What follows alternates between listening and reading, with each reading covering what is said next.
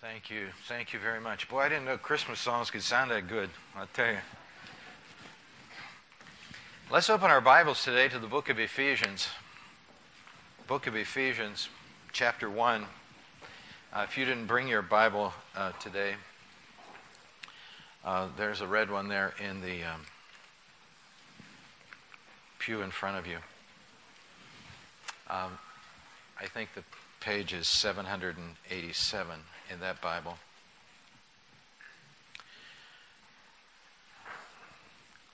You'll notice that Ephesians is right next to Galatians there. We're going to read one verse in Galatians. First of all, we'll look at Ephesians.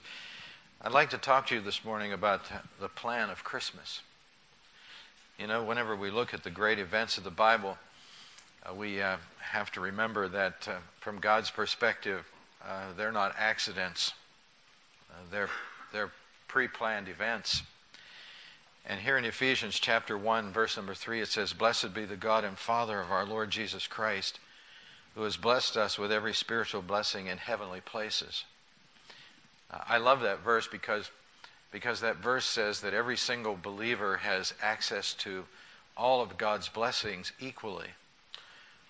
You know, as you walk through your Christian journey and you look at other people, I know that sometimes you feel intimidated you think, boy, they really have an inside track in God. I wish I did. Well, the Bible says here that God's blessed all of us with every one of his spiritual blessings. And then he goes on and says, just as he chose us, he blessed us and he chose us, he selected us before the foundation of the world. And you know, this is always neat to me because what this means is uh, before God said, let there be light, he was thinking of you. You were on his mind before the world was created.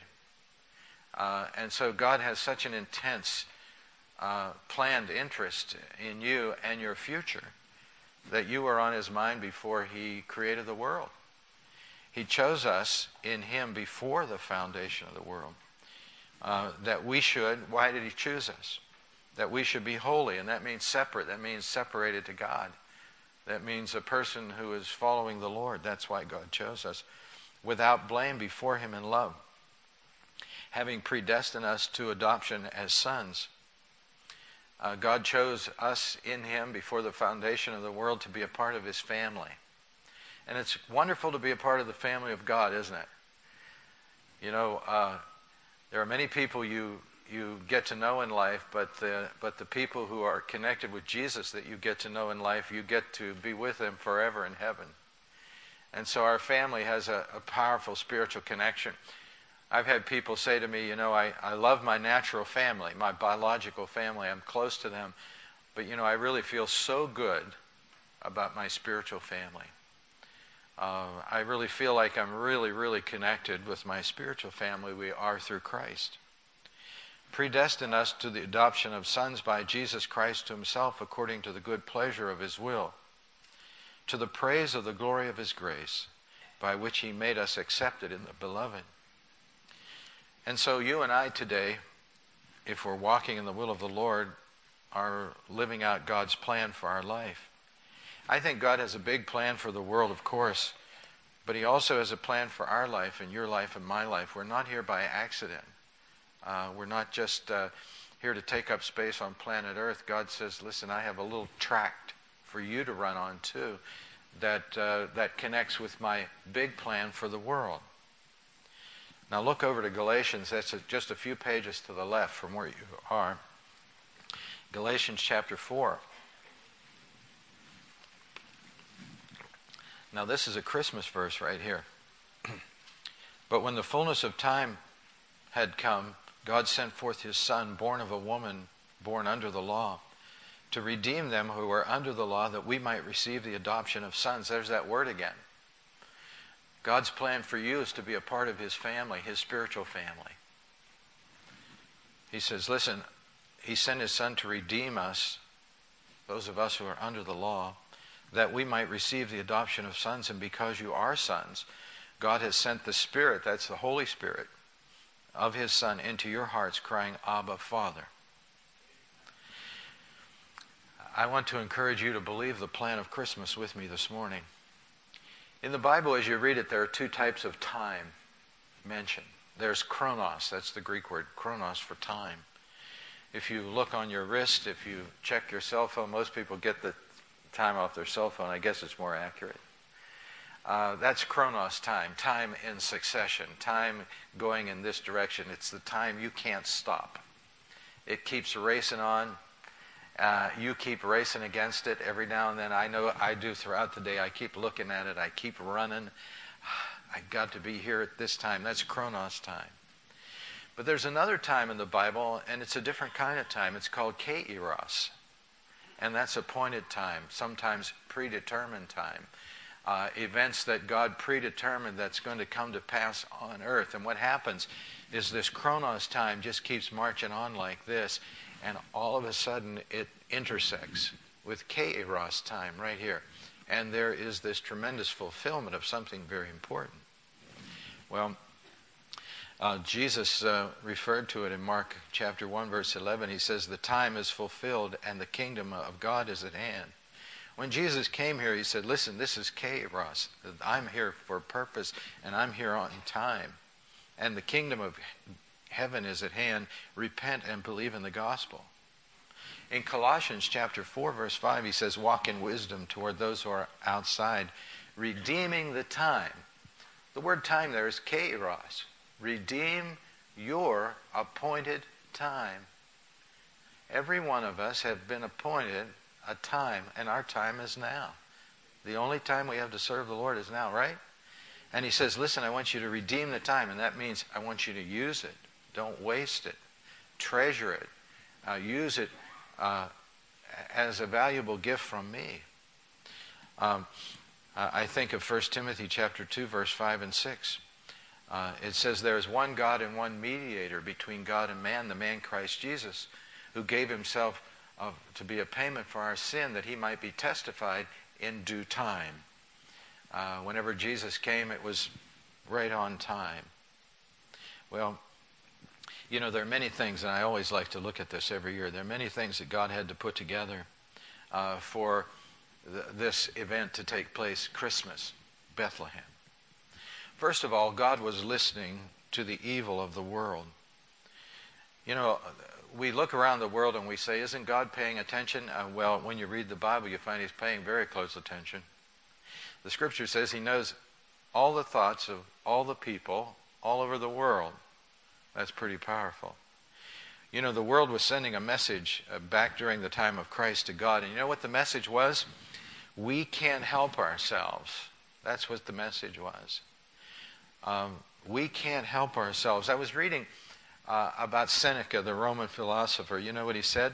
This is what he said about the world back then. The world is full of crimes and vices. More are committed than can be cured by force. That means they didn't have a police department big enough to handle the crime. He also said, uh, crimes are no longer hidden but open before everyone's eyes. Innocence is not only rare, it's nowhere during the around the time of Christ. Innocence is not rare, it's nowhere. You know, there's nothing as precious as innocence, is there?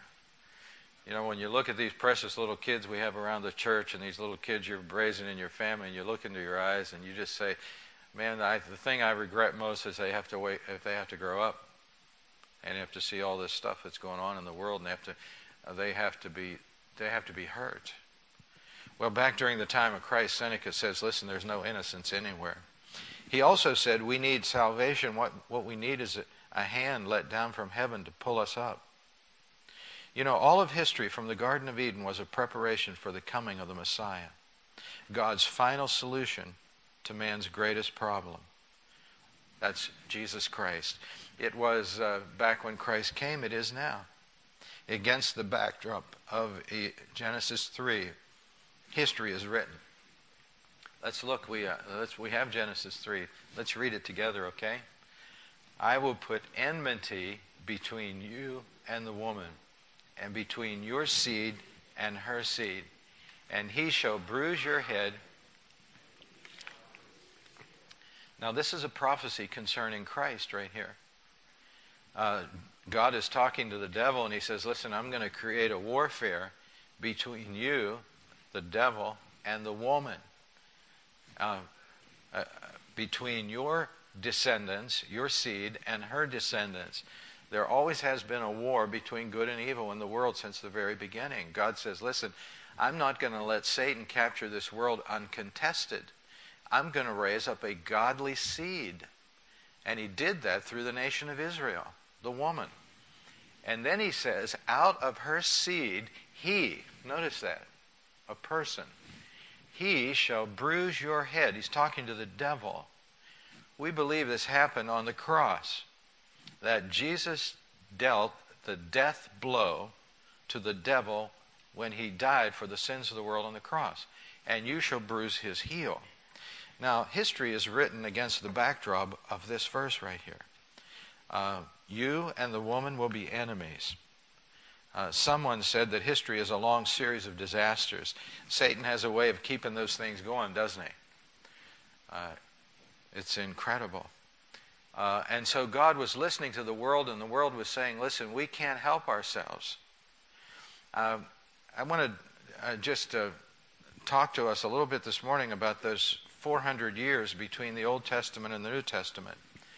Uh, you know, the preparation, what planning did God really put in, in motion? Well, here we have the prophecy right here. One of these days, he shall bruise your head, Christ shall, in effect, crush the head of the devil, deal him a death blow on the cross. But, uh, but how is this whole plan going to be, going to be uh, worked out? First of all, I think this God speaks through silence. Uh, and uh, the 400 years between the Old Testament and the New Testament were called the silent years. God didn't send any prophet during that time. Now, God had sent many prophets in the Old Testament, that was his method. But during those 400 years, he sent none. Uh, the heavens were silent. God didn't speak verbally, but he, uh, he was speaking non verbally. I guess you could say if we looked at the body language of the world, something is going on. Uh, I like Luke 3:15. It talks about the people back during that time expected something to happen. They were in expectation. Uh, you know, have you ever expected something to happen, just knew it was going to happen, and and uh, that's what they did back then. The last time Joanne and I went to the nation of Israel and we took our tour, uh, there were banners all over town, all over Israel, big banners. Israel is expecting the coming of the Messiah. And they are. And they're hoping every day that the Messiah comes. They really are. Well, uh, these people were expecting the coming of the Messiah also during the time of Christ. When he came, they didn't recognize him. They were looking for Messiah King, but Jesus came as Messiah the servant. Well, uh, God was uh, creating something here in the world during this 400 years that the people didn't understand. I think Daniel chapter 2, verse 21 uh, is, is very applicable here. Let's read it. And he changes the times and the seasons, and he removes kings and raises up kings. He gives wisdom to the wise and knowledge to those who have understanding. Now, we just look outside, he changes the times and seasons. He does that pretty well, doesn't he? Uh, he removes kings and raises up kings. Uh, this is comforting, isn't it? We look out at the world and we say, why is this person ruling over here? Well, let's just read this verse. Why is this person in power here? We ask that question quite often, don't we? Well, here the Bible says that God is ultimately in charge of putting people in positions of power. And so, uh, back during this intertestamental period, these 400 years of silence, God was uh, doing something preparing the way for the coming of his solution for man's greatest problem. Uh, even before the 400 years, God chose the nation of Israel. That was going to be his chosen people. And those people were going to be a light to the world. And he brought them all into the promised land, the Canaan land, to teach them. First of all, they were taught in the wilderness. Then they were taught in Canaan. And then, you know what he did, is he dispersed them. And so that leads us to our second point. God speaks through dispersion. Uh, whenever you look at the nation of Israel, uh, I know you start to cheer when Joshua starts bringing the nation of Israel into the Holy Land. You say, This is really wonderful. They have a land of their own, they have something they can call their own. And then your heart begins to break when you see them come, uh, Satan come against them and drive them out of their land. Well, what happened is when this took place, one of those uh, dispersions was way back in 721 BC. Uh, they were taken into Assyrian captivity, the northern kingdom. And, uh, and God says, listen, it's going to happen to the, the southern kingdom if you don't learn from the northern kingdom. And they didn't learn. And so Nebuchadnezzar came up around the year 605 BC and, and uh, took a whole group of people down to Babylon and destroyed the temple. And uh, everything looked grim and and, and terrible. And, and we just thought this is a real a frustration with God's plan. But it wasn't. God was scattering his people, he was building little colonies of Israelites around the world. Josephus, the Jewish historian, said, There is not a people on earth that is not a portion of us. God took his people, he had trained them, he had taught them, and he dispersed them through persecution. And we look at it and we say, man, this is really terrible. But God has this way of working things out for His what? Good. All things work together for what? For good. Okay? And so God's plan's marching on. And so what happens is these people that were scattered from the nation of Israel, they built their little synagogues, little lighthouses all over the world. I've told you before, people ask me all the time, why are there so many different churches all over the place? Well, it's always been that way. Uh, back in the time of Jesus, there were little synagogues all over the place. Uh, they couldn't offer their sacrifices there. Uh, the temple was destroyed, but uh, synagogues were for teaching. In fact, synagogues were used to preach the gospel in the early church. A synagogue was a school, it was a library, it was a worship center, it was a center of social life. Next Sunday, we're going to have Jeff and Arlene Berg here uh, in, our, in our church. There are missionaries uh, on, in the Monroeville, Shadyside, Squirrel Hill, Oakland section, missionaries from our church and other churches uh, to the Jewish nation. And uh, uh, they understand what a synagogue is. Uh, they're well connected in that area. A synagogue was almost a precursor of the church and the Sunday school. It was the social center of the Jewish world. And uh, whenever they built these little synagogues, they, they, had to have 10 families in order for to justify a synagogue. And so every 10 Jewish families, they would build themselves a little synagogue, and they were all over the place. And, uh, and in that synagogue, they would have teaching and preaching and singing, and, and uh, it, was their, it was their church. It was where they went to gather to worship the Lord. And God was planning these synagogues all around the world. Uh, and He was going to use them uh, whenever Jesus came into the world to preach His message. Uh, that's where He was going to start. He was going to start preaching His message uh, to people who already had a foundation to build upon. Because the people that gathered in the synagogues, of course, were believers in God. Uh, some of them were proselytes. They had, they, were, they had believed in God out of heathendom. And others were called God-fearers. And that means they were on the journey of believing in God. And so we still have that similar situation today, don't we? Uh, no matter where you go to church, no matter how small or how big that church, there are people who are, are believers. They're there, they're believers. Uh, there are people that have, and they've been believers from their parents and their grandparents uh, in this long succession of believing. And, and then there are proselytes, people who have been rescued out of darkness, people who have just come into the faith. And then there are people who are on the journey. They're called, they were called back in that day God-fearers. They hadn't made the commitment, but they were on the journey. Well, uh, God speaks uh, through nations also. In this intertestamental period, the 400 silent years between the Old Testament and New Testament, God brought certain kingdoms to power. You know, we live in America. We think America should always be in power. Well, that's, that's kind of naive, I think, to think that because uh, there aren't any nations that don't fizzle out. after a period of time. Uh, the Persian nation came to power during the 400 years, and, and God used them uh, to be a friend to his people. Remember, Cyrus was there, and God said in the Bible, Cyrus is my servant. Every time I read that, I'm shocked. Cyrus was a bad guy. God says, listen, relax. He's my servant. He does what I want him to do. Uh, I like that. Uh, Cyrus uh, was kind to the Jews. Uh, Proverbs 21:1 is a, a verse that we always need to remember. Let's read this. The king's heart is in the hand of the Lord, and like the rivers of water, he turns it wherever he wishes. Now, just remember when you look out at the world and you see all these all these powerful people, that their heart is in the hand of God. And God can just turn them and twist them any direction he wants them to go in.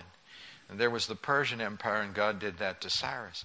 There was the Greeks, and Alexander the Great came on the scene, and, and uh, he rendered God a great service too.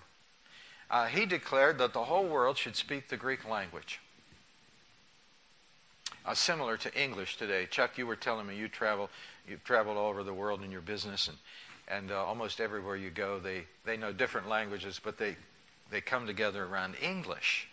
Well, back in this day, uh, back in this day, uh, it was Greek. Alexander the, uh, said, "Listen, the whole world's going to learn Greek," and so therefore they did. And uh, they took the Hebrew Old Testament, with only a few people could understand, and they translated it. I wonder who was behind that. And they translated into Greek, the language that everybody could understand.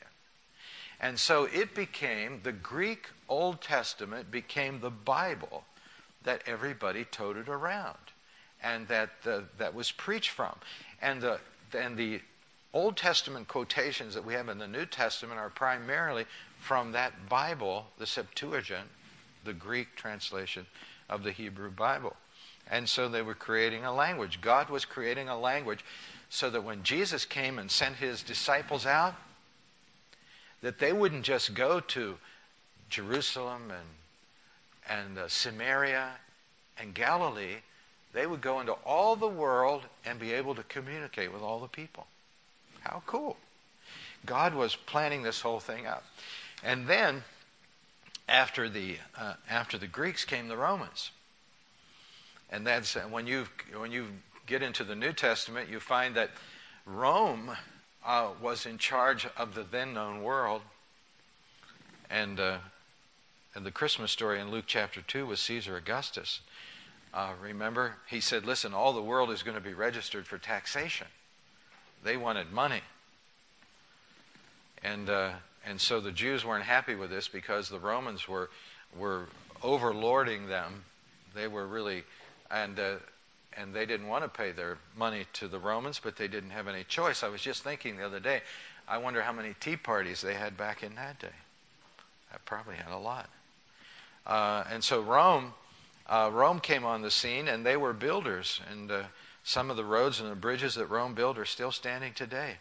And what they did is they created a relative peace uh, in the world at that time. Of course, it was peace on their terms, but you know, peace on anybody's terms is not too bad. It really isn't. I remember when we used to take groups to Haiti, and I used to think, man, this, this is really peaceful down here. Well, you know why it was so peaceful? Because the big guy was in charge. And nobody did, nobody did anything. Nobody went any direction because they knew what was going to happen. It was peace on his terms, but it was peace. And after they got rid of the dictator, all Hades broke out. There wasn't any peace. And so, back during the time of Christ, Rome was in charge and the peace was over the world. And so, God was putting these puzzles, and, and you know, I know you can study this in any good study Bible. God was putting all these pieces to the puzzle together the Greek language, he was going to use that to promote the gospel. The Roman roads, the bridges, uh, those are the roads and the bridges that the apostles would walk over. And God was putting it all together. And then all of a sudden, now let's go back to Galatians chapter 4, okay? Verse 4. All of a sudden, we have this verse. But when the fullness of time had come, God sent forth his Son born of a woman, born under the law. God sent his son. What does that mean? That means that Jesus came out from God. He was pre existent with God. Jesus was not just created when he came and was born in Bethlehem, he existed before that with his Father in eternity. Remember, John chapter 1, verse 1 says, In the beginning was the Word, and the Word was with God, and what? And the Word was God. Let's say it. The Word was God. Before Jesus was called Jesus, he was called the Word. And so he was he came out from God, he was pre-existent. Sent forth denotes his deity also. He was the Son of God. He had to be fully God for his sacrifice to have infinite value, inestimable worth, so he could cover the sins of all humanity. Uh, who is going to die for all the sins of all the earth? Uh, well, it had to be somebody like him, so valuable that the value of the sacrifice would be able to pay the sins of all of humanity. And so he had to be fully God, and certainly he was. Uh, the Bible says the Word became flesh and dwelt among us. And we beheld his glory, the glory of the only begotten of the Father, full of grace and truth. But the scripture says that he was born of a woman. He had to be fully man, too. He had to take upon himself the penalty of sin as the substitute for man. Man had to pay for the sin that he committed. And so Jesus said, Okay, I'll become a man. Just think of that. The Bible says, The soul that sins, it shall die. In other words, the man that sins, he shall die. And so God's justice required a person, a man or woman. And so Jesus said, Okay, I'll become that person. I'm God. I can do this. And so he came down and he not only was fully God, but he was fully man. And uh, he came down for a purpose um, to redeem those who were under the law. He was born under the law, and that meant he kept the law. But he came to pay the price for those who are living under, under the burden of the law. And, uh, and this, was, this was important. Jesus was obligated to keep the law, and he perfectly did. But there was this whole group of people that were trying to keep the law for their salvation, and they didn't know what to do. Uh, and uh, they were trying to live under its demands and consequently under its curses. Look back with me to Galatians chapter 3, verse 13, please. Christ has redeemed us from the curse of the law, having become a curse for us. For it is written, Cursed is everyone who hangs on a tree. And so Jesus came down to, to take upon himself the curse of the law that humanity had incurred because they couldn't keep the law. And the curse was that he uh, was hung upon the tree for our soul salvation. He became the curse that, that we were supposed to be for our sins. He became a curse for us. He observed the curse pronounced on those who violated the law.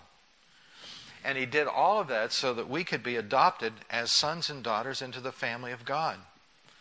Um, whenever a person is born the first time, they're, they're born into the family of the devil. I told the people the other day, uh, you don't really understand this until you have teenagers.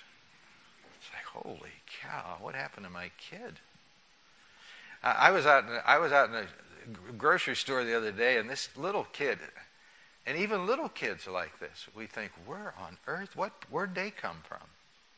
This little kid, he was causing so much trouble. And his parents was going down the aisle like apologizing, telling him, he's two, he's two, he's terrible too. And I tried to console him. I said, well, listen, he'll probably grow out of it. And I think it really helped the guy, I tell you. I think he was thinking, if this is the way it's going to be, we're, we need a refund. Please. I mean, this is not what we had in mind. I said, now listen, he'll probably grow out of it, and it, it's consoled him for a little while. But then I should have said, he becomes a teenager. Oh, I couldn't lay that on the poor guy. He couldn't even get through the terrible twos.